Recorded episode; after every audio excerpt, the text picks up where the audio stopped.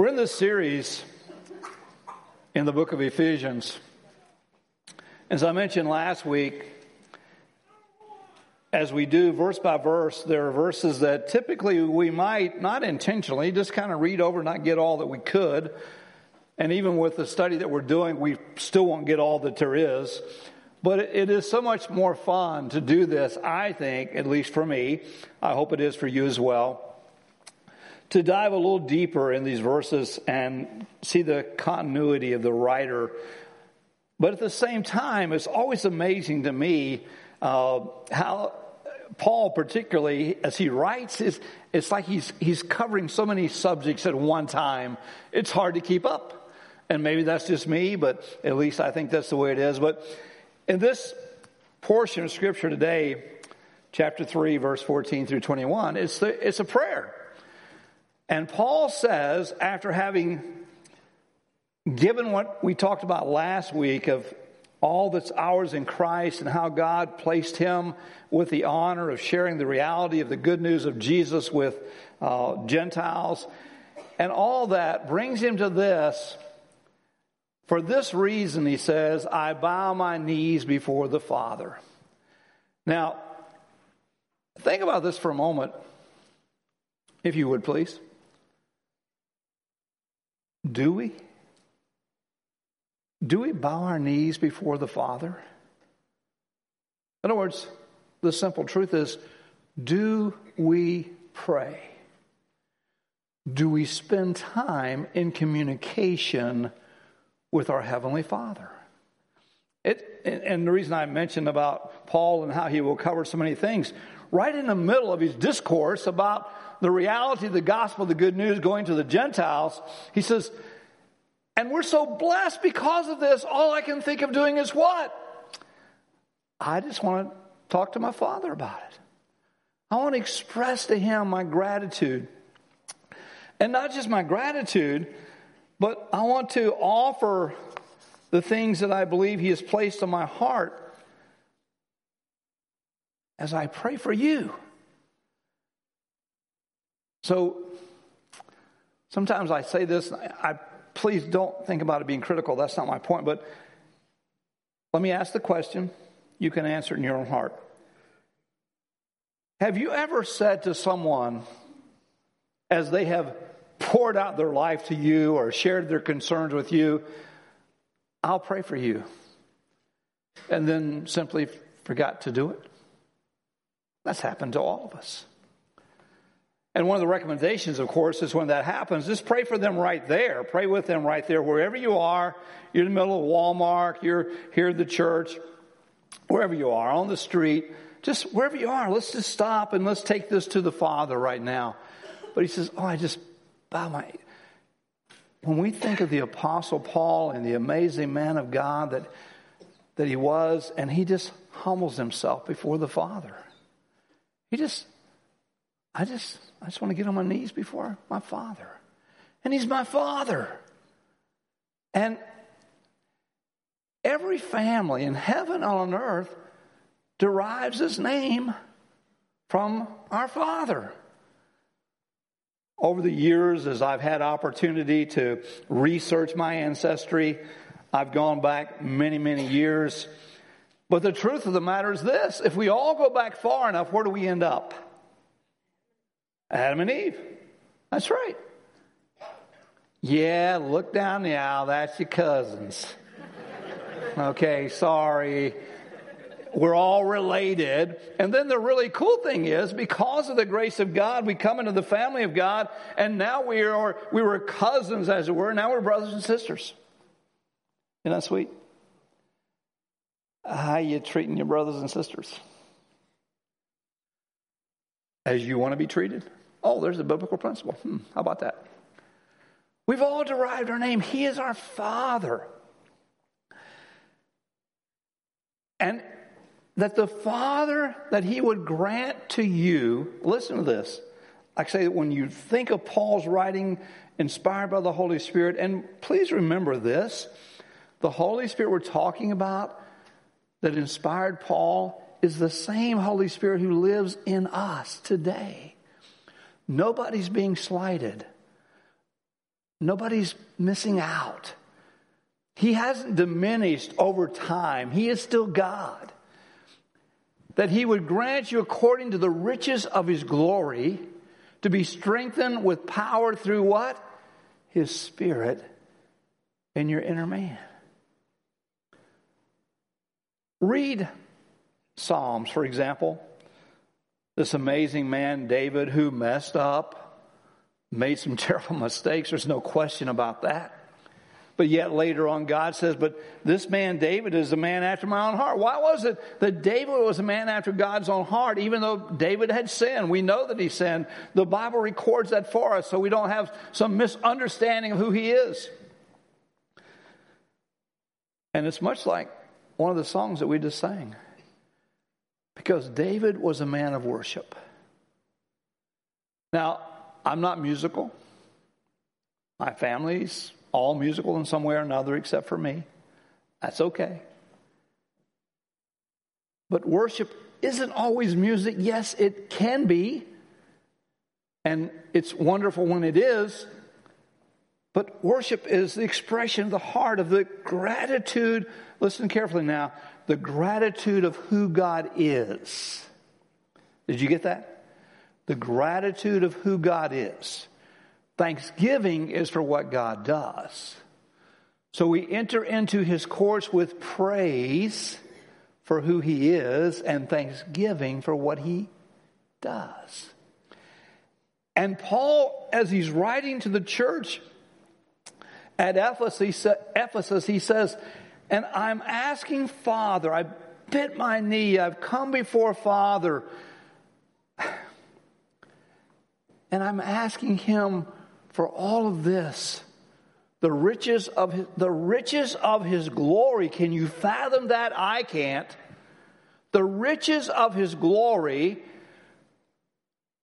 the strength and power of his spirit to dwell in me. And that is for every child of God. That's not for a select few. That's every child of God. He goes on and says, so that Christ may dwell in your hearts through faith. Or it always comes back to the faith. Do we believe? Do we, do we truly put our trust and faith in Him so that Christ may dwell in your hearts? The person of Jesus Christ being revealed in my life and your life. We talked about it last week. Whether we're at home with our spouses, with our families, is Christ being revealed?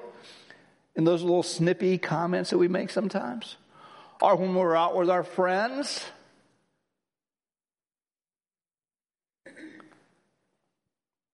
Sheila's pastor growing up, he might have been considered a bit of a legalist. But he had some very uh, tangible views, as it were, about how we should do life. And I think I got this right.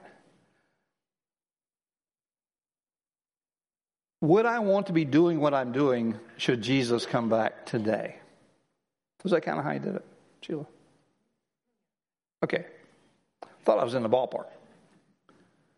I'm not trying to stretch the man's words. He, he was a little more legalistic than that. I, I'm, I'm trying to be careful here.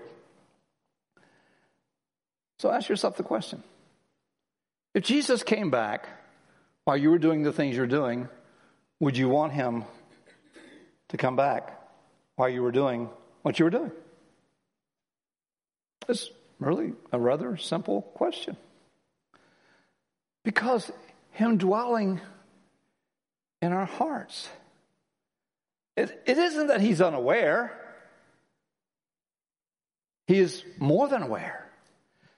It isn't that he is unwilling to help us. That's why Paul is praying as he did, because throughout the scripture, that is true, true, true, that he is there in our spirit, soul, and body to help us in all that we do.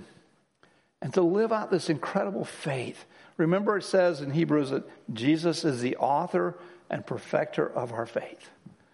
And so he's taking us through things that perfect what he has authored in us. You say, Well, I don't like that. I'm sorry. There's some things he takes me through, and I have to say, I don't like that either. But he knows me, he made me. And I, I look back now after over 50 years of some of those very initial lessons that God, I realized so very quickly, God put me in this place. He put me with these people. It was not comfortable. It was difficult. And yet it was exactly what I needed to grow up in Him. And I am grateful to this day that He did that. And for me, that was in military service. I don't know what your, yours was. He goes on and says, and that you, being rooted and grounded in love, if you are in the faith of Jesus Christ, there is a word that you cannot escape, and it's the word love. That you are rooted and grounded in His love. Remember, He's our Father, He loves us. As I went over these notes, I just kept emphasizing rooted and grounded in love and, and rooted and grounded in love because that's where it has to be. Jesus was asked, What's the greatest commandment, Rabbi, teacher? Love God with all your heart, all your mind, all your soul, and love others as yourself. That's the greatest. The night before he is to die, he says to his disciples, A new commandment I give unto you that you love one another, and by this the world will know that I am truly who I say that I am. In other words, I have to ask uh, does, the, does my world know that my Christ is truly who he says he is because of the love of God that has been put in my heart by the Holy Spirit? Which is what it says in Romans chapter 5, verse 5. That he, he loves me. I can't tell you how many years ago I did this, but on my phone, every morning at 6 a.m., there's a message. God loves me. I just like that reminder every morning. He loves me. Like I say, it's I, almost as long as I've had a cell phone, I guess, with a calendar and a reminder. He loves me. He loves me. And my foundation and the structure on which my life is built is on the love of God and so is it for all of us. And this spiritual life that's ours, it takes time to build and to structure as God designed it to be so that we are like Christ. And how that is revealed over and over and over. In fact, Jesus, in his message, the Sermon on the Mount, he says, Oh, we're to love. Everybody ready? You're to love your enemies. God, you don't know what they've done to me. Isn't it interesting that he didn't put an exception clause in there? He didn't say, now you love your enemies as long as they didn't do this, this, or this. No, you love your enemies. Go back to the Old Testament. One of my favorite characters is Job. And Job is going through all this mess. And he has these friends who are really giving him a hard time, blaming him for everything that's happening in his life. And it says that it began to turn for him when he began to what? Pray for his accusatory friends. I put accusatory in there. He started praying for those who were criticizing him. He started praying for those who were giving him a hard time. In fact, Jesus went so far in his Sermon on the Mount to say, Oh, not only do you pray for them, you bless them. And think about this when we're forgiving someone, which, by the way, unforgiveness is such a rampant sin, sadly, in the church today, when we're forgiving someone, we can really know we're getting there when we get to the place where we can pray for them with integrity, but we can also pray for them and bless them in the process. Paul says, I am praying for you guys. I am praying for you guys. I am praying for you guys so that you can comprehend with all the saints what is, let's look at this now, the breadth, the length, the height, and the depth of the love of Christ.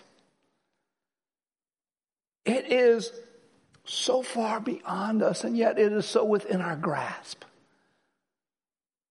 When we talk about mysteries, as we talked about last week about the gospel and how it was unfolding to, for revelation for the Gentiles and the Jews alike, this is an amazing mystery. We're going to get more into that in just a moment, but the love of Christ, the, the height and the depth and the width and the length in other words, there is absolutely no end. Let's spend the rest of our lives, how many days we have, investigating and getting into the love of God and then allowing that love by the Holy Spirit to be expressed in my life, whatever the case may be, whatever the circumstance may be, whatever the situation may be.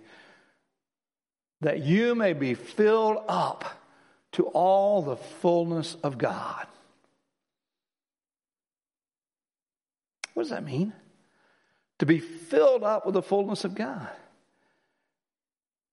That means when you get squeezed, and you will, what is in you will come out. Anybody ever squeeze a lemon? What came out? Thank you very much. Squeeze an orange? Orange juice. This is such a simple lesson, isn't it? Squeeze a Christian. What? All right, Gary, we're not talking about the exceptional cases now. We're talking about those in Christ, okay? We will get squeezed. Life will come at us. Life will squeeze us. And that's when this world gets to see. And that's why Paul was so adamant in praying for the folks at Ephesus so that the reality of Jesus and the power and presence of God's love would be so real, so filling in their lives that absolutely no circumstance, no situation would be beyond that love. Now, we might be sitting here this morning, and some of you, particularly who are kind of new and young in the faith, think, is that even possible? And the answer humanly is no, it's not. But the answer of the Holy Spirit working in us and filling us, oh, it absolutely is. In fact, we are told to be filled with the Holy Spirit, and his fruit is love, joy, peace, patience, kindness, gentleness goodness, faithfulness, self control. That's, that's Him in us. And us getting squeezed so that those things are revealed in our daily experience. Now, to Him who is able to do far more abundantly beyond all that we ask or think according to the power that works within us. Now, this is where we're going to pause for a moment because we want to give this some very special attention. Because, again, let's use the word mystery. Now, to Him, God the Father, Christ our King, Holy Spirit, Trinity, who is able to do far more abundantly beyond all that we could ask or think so the mystery is if that is in the Word of God, why is it not in our reality? Would that be a fair question? If that's in the Word of God, it is, we're reading it, no matter what translation you are from, then why is it that we're not seeing that happen? I would love to tell you I know the answer. I don't. I know there are three answers to every prayer. You might want to write this down. Every prayer has the potential for three answers. One is yes, the other is no, and the other is wait. Now, why does God say to one of his children, yes, to another one, no, and to another one, wait? For those of us who have adult children and we've raised our children, particularly if we had multiple children, we came to understand that we had to deal with them differently because the ultimate goal was for them to become independent, self sufficient adults. And so we had to walk them through the process. Yes, sometimes for us it is trial and error, there's no question about that. But at the same time, we had this ultimate goal because we wanted them to see in, in our lives, Sheila and I, particularly with ours, we want to see them as men and women who love God, who served Him, and who could do so in a, a manner that honored and glorified Him. So, and, and my kids as adults have been very kind to let me know I didn't get it all right um, based on their estimation. And I'm okay with that because I've learned a lot along the way and still learning. But we have this mystery. And so I want to demonstrate this to you with a couple of our folks.